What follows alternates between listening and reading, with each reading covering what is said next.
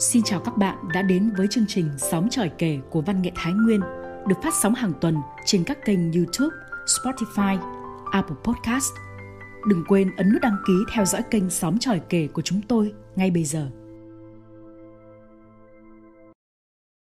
Các bạn thân mến, hôm nay chúng tôi giới thiệu tới quý vị tác phẩm Nấm mồ thứ sáu của tác giả Hoàng Bình Trọng qua giọng đọc Ánh Nguyệt.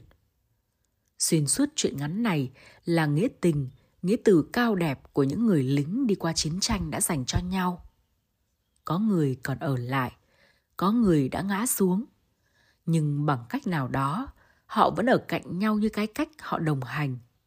Súng bên súng, đầu sát bên đầu, đi qua cuộc chiến. Ngay sau đây, xin kính mời quý vị cùng lắng nghe.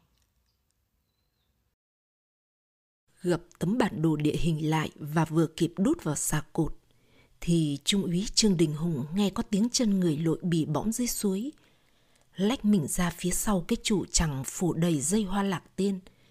Anh thấy một người đàn ông trạc lục tuần, cao lớn, vẻ mặt thô giáp, cõng chiếc ba lô cóc phồng căng từ dưới dốc bươn bả trèo lên.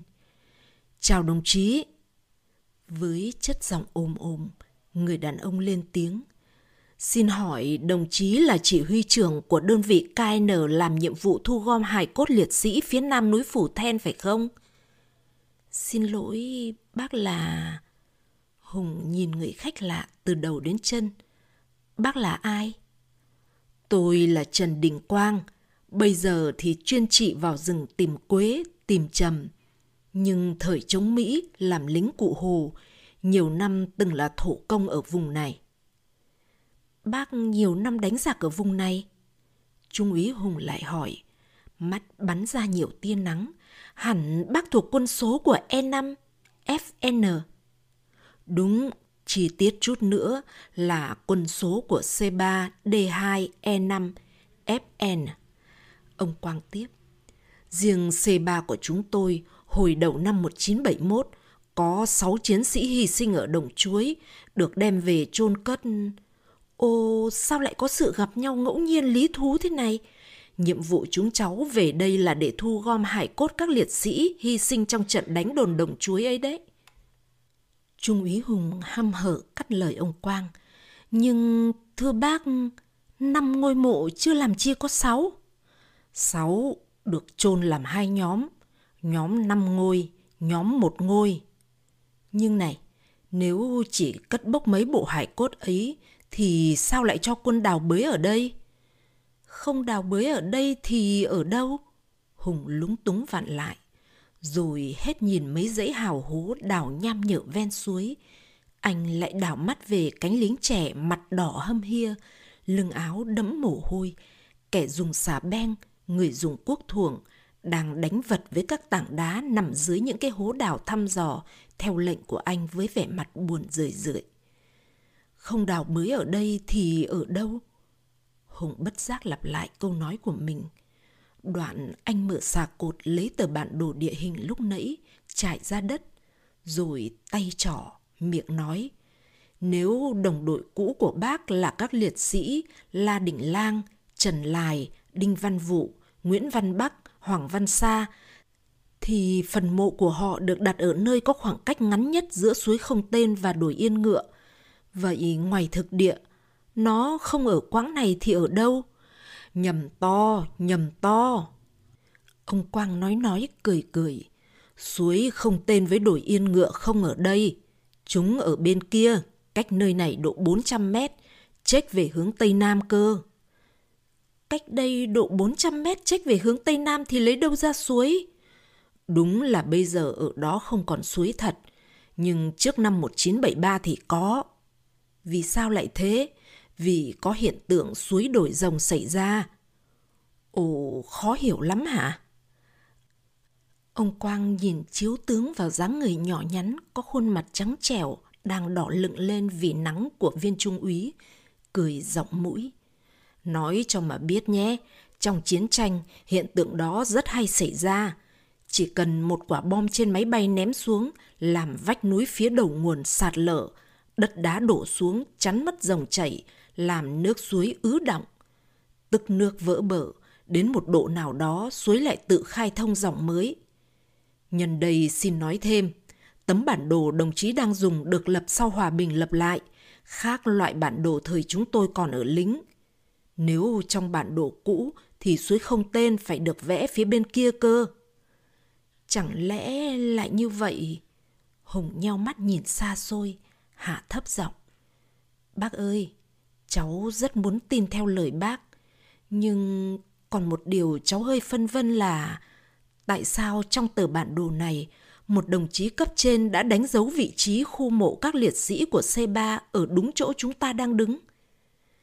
Câu hỏi nghe thú vị đấy. Theo tôi thì thế này.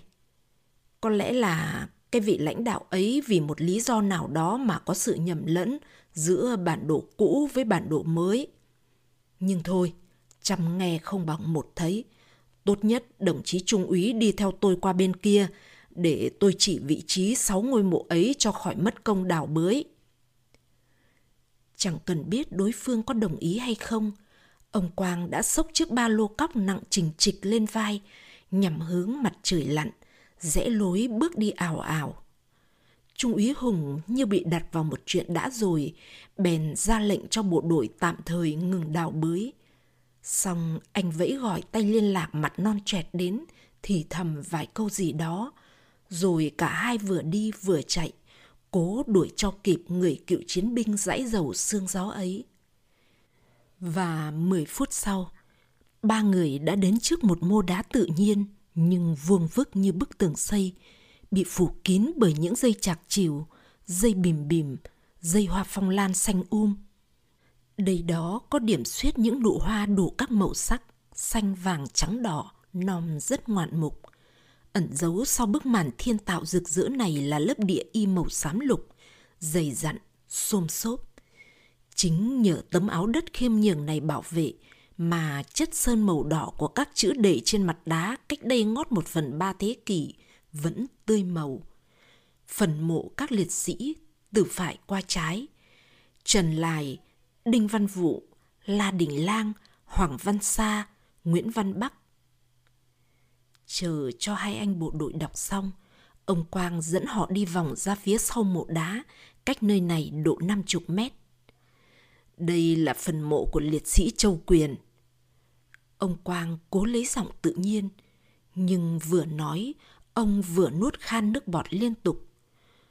Thú thật với hai đồng chí, động lực mạnh nhất thôi thúc tôi đang trên đường đi tìm trầm nơi xa, phải lặn lội đến đây để gặp bằng được các đồng chí vào thời điểm này là vì lo lắng cho phần mộ của cậu Châu Quyền này đó. Vì nó rất dễ bị bỏ sót bác nhỉ? Hùng nhìn đối phương vẻ thông cảm. À, bác ơi, tại sao hồi đó người ta không chôn sáu liệt sĩ này vào một cụm mà tách ra như thế? Đó là cả một câu chuyện dài. Nếu đồng chí cho phép, tối nay tôi kể cho mà nghe. Ông Quang cười buồn, rồi vỗ nhẹ lên vai anh trung úy. Này, mặc dầu cấp trên chỉ giao nhiệm vụ cất bốc hải cốt liệt sĩ ở nhóm mộ năm ngôi, nhưng giờ phát hiện thêm ngôi thứ sáu này thì các đồng chí cất bốc luôn một thể nhé. Cất bốc thì dễ thôi, nhưng đưa nó vào nghĩa trang liệt sĩ hay không phải được cấp trên phê duyệt. Bác này, cháu hỏi khí tò mò, có phải hồi đó bác là thủ trưởng quân chính của C3 không ạ? Sao biết? Căn cứ vào nét đi dáng đứng, lời ăn tiếng nói và sự hiểu biết của bác về cách sử dụng bản đồ địa hình ấy mà. Mình biết sử dụng bản đồ thành thạo trước ngày nhập ngũ cơ, vì trước thời làm lính mình là kỹ sư địa chất. Nhưng dù sao thì anh bạn trẻ cũng đã đoán đúng. Hồi đó mình làm thủ trưởng quân chính của C3. Ông Quang cười xòa, xoa hàng ria mép lốm đốm bạc, cất cao giọng. Vậy thì nhân danh cựu thủ trưởng của đơn vị C3, mình có quyền chứng nhận đây là mộ của liệt sĩ Châu Quyền được chứ? Dạ, Hùng vẻ lưỡng lự. Cháu thấy trường hợp này có cái gì hơi đặc biệt. Do đó cháu phải thỉnh thị lên trên để chờ phương hướng giải quyết mới được. Nếu thế thì ngôi mộ này không khéo sẽ bị san lấp để làm đường cao tốc mất thôi. Không lâu đến thế đâu. Hùng tiếp.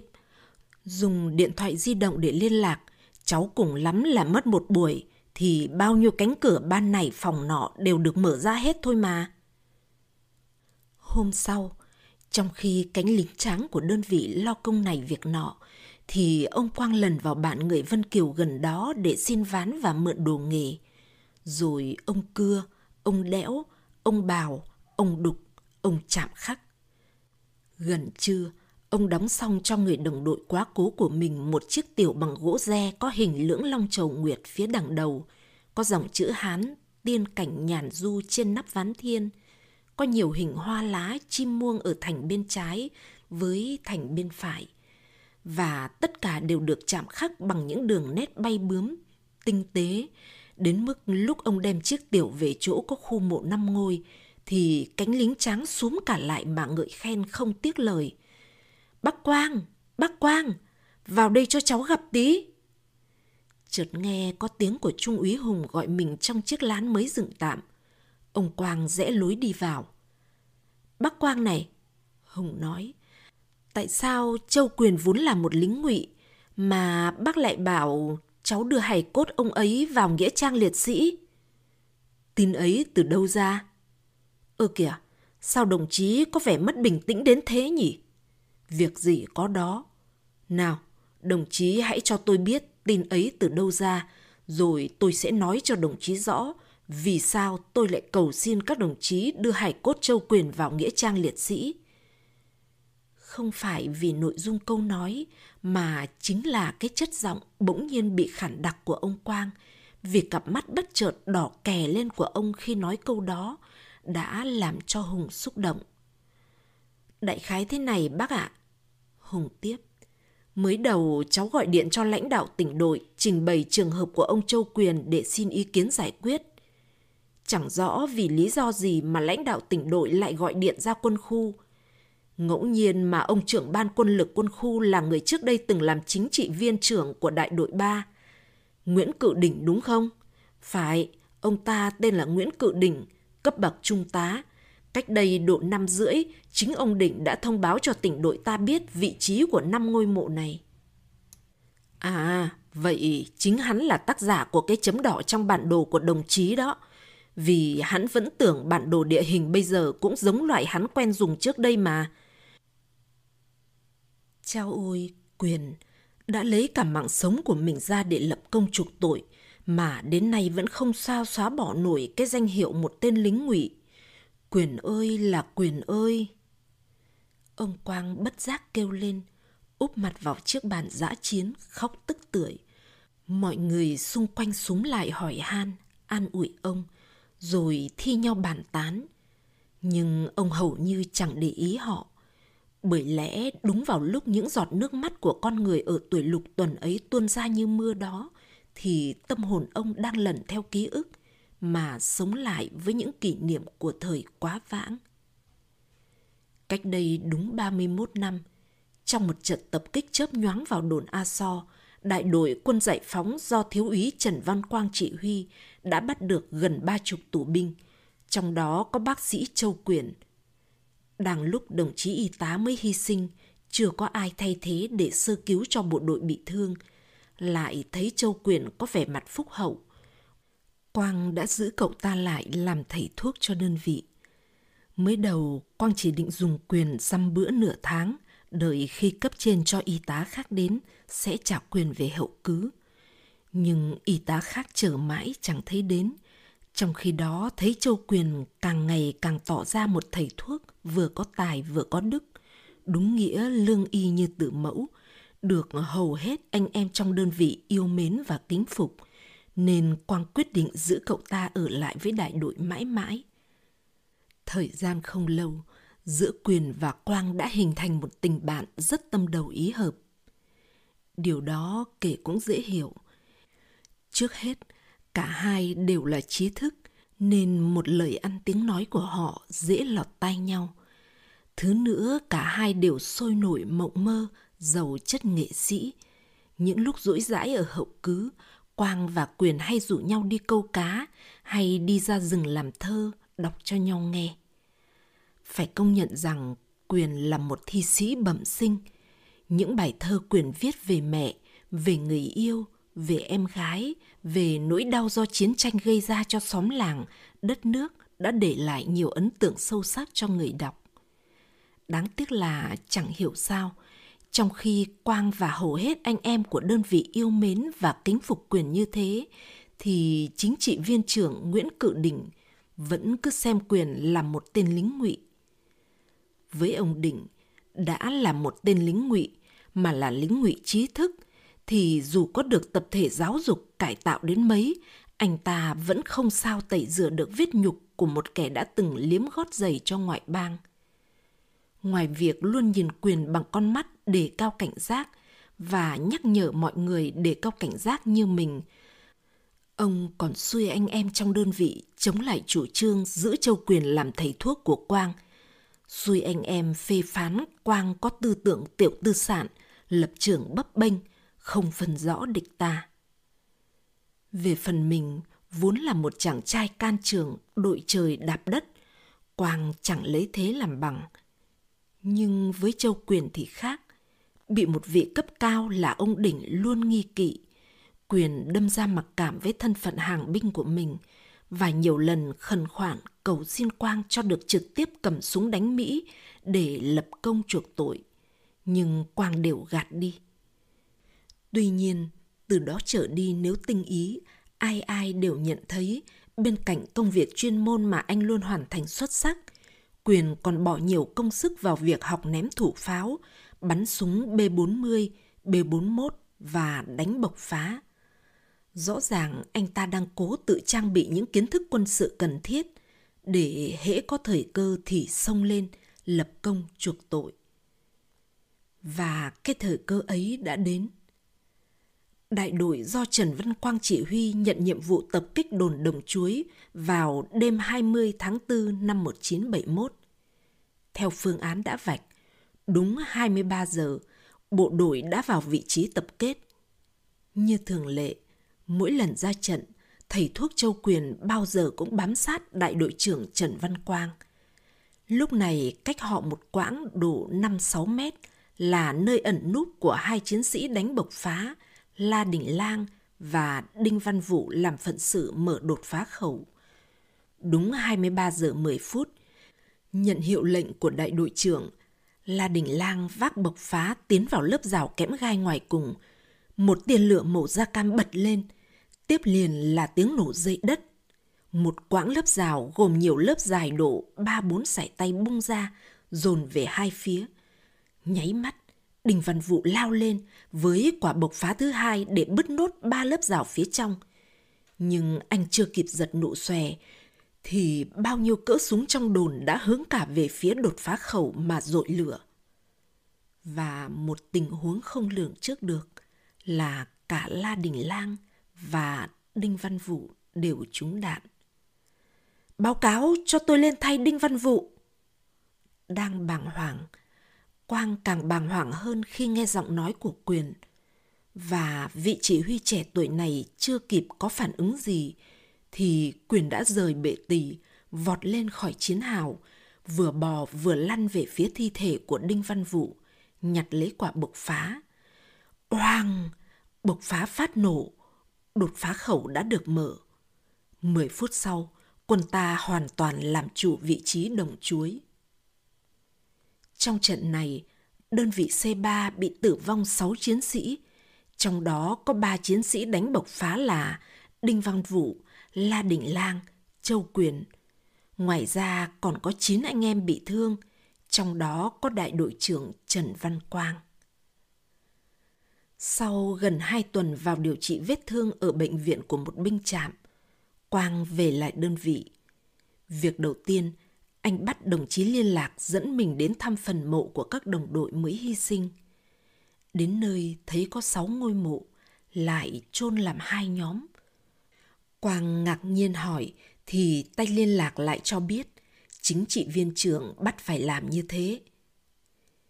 Chiều hôm đó, Quang lại nêu câu hỏi trên với Nguyễn Cự đỉnh Không ngờ ông này trả lời một cách lạnh lùng. Gì thì gì, chứ vong linh các chiến sĩ quân đội cách mạng cũng không thể để lẫn với hồn ma một tên lính ngụy được. Một tên lính ngụy, Quang cảm thấy như bị nghẹt thở. Quả ngần ấy cam go thử thách. Thậm chí cuối cùng Châu Quyền đã lấy cả máu của mình để tẩy rửa cho một cái bản lý lịch từng có một thời đứng trong hàng ngũ quân đội Cộng Hòa mà vẫn chưa sạch được ư.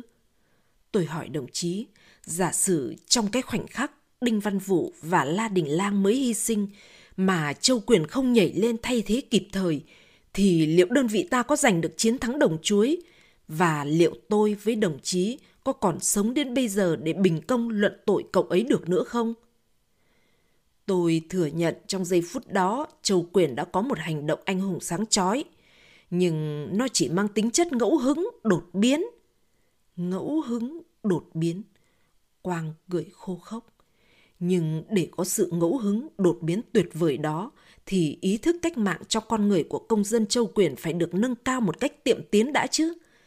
Tôi thực sự cầu chúc cho mọi người, ở những khoảnh khắc sinh mệnh của tập thể đang như nghìn cân treo sợi tóc, có được những hành động ngẫu hứng, đột biến như thế, kể cả tôi, kể cả đồng chí, đồng chí chính trị viên ạ. À. Thế nào? Khuôn mặt dài đồn đuỗn của Nguyễn Cự Đình chợt tái mét vì xúc động. Anh định đánh giá tôi là một thằng hèn phải không? Đâu có. Tôi chỉ muốn anh biết nhìn nhận cho thật công bằng đối với công dân châu quyền mà thôi. Không thể có sự công tâm với cái tên lính ngụy mặt hạng ấy được. Mấy tiếng tên lính ngụy mặt hạng từ cái miệng loa kèn của Nguyễn Cự định nói ra làm Quang cảm thấy như bao nhiêu hơi nóng trong người anh đều bốc cả lên mặt. Anh cố nén giận, nhưng đỉnh vẫn lại nhảy, nhắc đi nhắc lại mấy tiếng đó thêm nhiều lần, khiến Quang lộn cả ruột. Câm mồm đi! Quang quát thè thế, anh không có quyền xúc phạm đến vong linh đồng chí ấy. Đồng chí, ha ha, chỉ có những ai lập trường tiểu tư sản bấp bênh mới là đồng chí của tên lính ngụy mặt hạc ấy mà thôi. Trời ơi, nghĩa tử nghĩa tận, anh nỡ nào. Thôi, xin anh câm mồm đi, câm mồm đi. Nhưng Nguyễn Cử Đình chẳng những không chịu câm mồm, mà tiếp tục dùng nhiều lời lẽ thô bỉ, cay độc hơn nữa để nói về châu quyền. Cuối cùng thì cái gì đến, nhất định đã đến. Bốp, bốp. Hai cái tát như trời giáng nhằm vào khuôn mặt dài đuộn đuỗn của đỉnh khiến đỉnh ngã ngửa vào một bụi cây gai váng lổ, kêu oải oái. Sau sự kiện động trời đó, Quang bị gọi về sư đoàn bộ bắt làm kiểm điểm. Trong lúc làm kiểm điểm, chẳng biết Quang cái bướng sau đó mà người ta cách chức đại đội trưởng của anh, chuyển anh về đơn vị tăng gia vùng hậu cứ. Phúc bất trùng lai, họa vô đơn chí, trong một lần cuốc đất trồng rau bên suối, anh đụng phải bom bi, lại đi nằm viện. Lành vết thương thì cũng là lúc miền Nam hoàn toàn giải phóng. Quang được chuyển ra Bắc, rồi được giải ngũ về quê. Biết nằm gắng cũng không ngủ được, Hùng vén màn ngồi dậy, đẩy nhẹ cánh cửa sổ khép hờ, nhìn ra ngoài trời. Những mái phố ngói đỏ, những hàng cây xanh um giờ đã nhạt nhòa trong màn sương trắng bồng bềnh, làm cho không gian như được nới rộng thêm ra. Phía cuối chân trời, một màn mây đen kịt, oằn xuống như sống lưng một con lợn chửa, Chốc chốc lại bị những tia chớp hình chân rết chắn ngang xẻ dọc, kèm theo là những tiếng sấm rền vang. Trong núi Phủ Then trời mưa rất to, chẳng biết bác Quang rúc vào đâu cho khỏi ướt. Hùng lẩm bẩm như người mộng du và cảm thấy ân hận vì hồi chiều mình đã bỏ bác ta ở lại một mình trong đó. Đúng ra thì hồi chiều Hùng đã tìm đủ mọi cách để đưa ông Quang về cùng đơn vị. Kể cả việc anh đã lệnh cho cánh lính trẻ khênh ông lên xe, đặt ngồi ngay ngắn sau hàng tiểu sành đựng hải cốt năm liệt sĩ. Nhưng ông chỉ nán lại một lúc, khấn khứa nhỏ to trước vong linh các đồng đội vài câu, rồi gạt nước mắt nhảy xuống đất, đến trước mặt Hùng, giọng khản đặc. Đồng chí đưa anh em về ngay đi cho kịp tập kết hải cốt liệt sĩ vào Nghĩa Trang. Nếu để muộn Nghĩa Trang đóng cửa thì vất vả lắm đó. Còn tôi hôm nay dứt khoát phải ở lại đây với Châu Quyền. Kẻo một tổ sáu anh em bấy lâu xúm xít bên nhau Mà nay năm đứa đi rồi, chỉ mỗi nó ở lại thì lẹ loi đơn chiếc quá. Nhưng giữa rừng sâu núi thẳm thế này mà bác ở lại một mình qua đêm, nếu có chuyện gì bất chắc thì tính sao?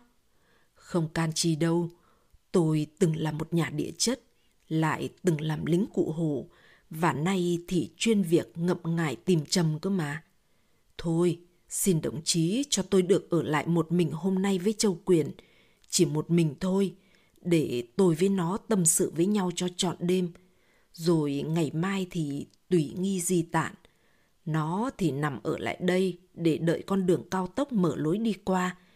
Tôi thì tiếp tục cái nghề tìm quế, tìm trầm, kiếm đồng tiền bát gạo nuôi con ăn học. Thôi, đồng chí lên xe mà về đi kẻo muộn. Chúc đồng chí đêm nay ngủ ngon. Nhưng đêm nay Hùng không hề ngủ. Lo cho năm liệt sĩ mổ yên mà đẹp trong nghĩa trang xong, Hùng cùng anh em bộ đội về doanh trại. Suốt ngày tối mặt tối mũi vì công này việc nọ, tưởng đặt lưng xuống giường là Hùng có thể kéo bể được ngay.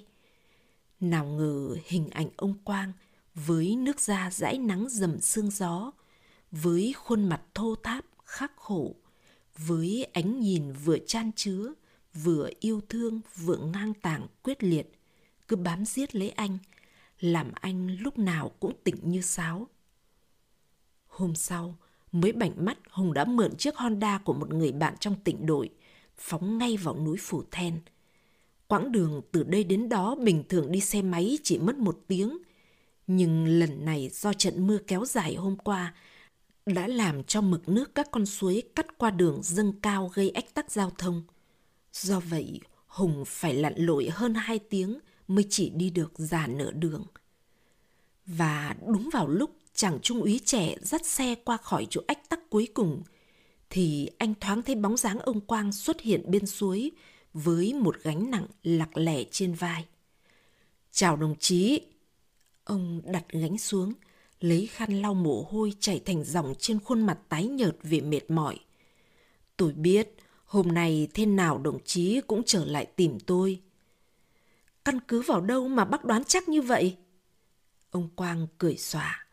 Có gì đâu, đã là người lính thì không bỏ rơi đồng đội. Thế thôi. Vậy mà chúng cháu bỏ bác ở lại một mình trong đó suốt hôm qua đến giờ. Giọng Hùng như nghẹn lại. Chiều hôm qua, sau khi về đến doanh trại, cháu lại rất nóng lòng muốn được gặp bác để bàn một việc liên quan đến hải cốt ông Châu Quyền. Cụ thể là thế nào? Chúng ta có thể bốc hải cốt ông Quyền đem vào Nghĩa Trang, nhưng đặt ở khu chiến sĩ vô danh, vì trong đó có một khu biệt lập như vậy. Không được, cậu ấy có tên tuổi, có ngày sinh tháng đẻ, có quê hương bản quán hạn hoi thì sao lại là chiến sĩ vô danh? Nhưng nếu không bốc đi bây giờ, để năm bữa nửa tháng nữa đường cao tốc đi qua thì mộ Bắc Châu Quyền bị san bằng mất, chứ còn à? Nếu có bị san thì cũng vẫn nằm trong lòng đất mẹ chứ mất đi đâu mà sợ. Ông Quang tỉnh bơ, rồi cười xòa. Đùa cho vui, chứ tôi đã bốc hải cốt cậu ấy về đây rồi. Nó kia kìa, Ông trỏ vào một đầu gánh, nơi có chiếc tiểu gỗ được che bằng hai tàu lá cỏ Bốc rồi ư? Hùng xúc động la lên. Bác định đem ông Châu Quyền về đâu? Đem về quê tôi. Ông Quang tiếp. Phần mộ cậu ấy sẽ nằm trong khu lăng mộ họ Trần nhà tôi. Sau này khi đi hết chặng đường trần thế khổ ải để về cõi vĩnh hằng, tôi lại được ở gần Châu Quyền – như những tháng năm xa xôi hai chúng tôi từng bên nhau trong các căn hầm chữ A dọc Trường Sơn thời đánh Mỹ. Thế cũng hay đấy chứ. Và ông cười khô khốc. Trong đời, Hùng chưa từng nghe có tiếng cười nào lại làm anh bùi ngùi, xúc động đến thế. Các bạn thân mến, chương trình đọc truyện của chúng tôi xin tạm dừng tại đây. Hẹn gặp lại các bạn vào chương trình sau tạm biệt và thân ái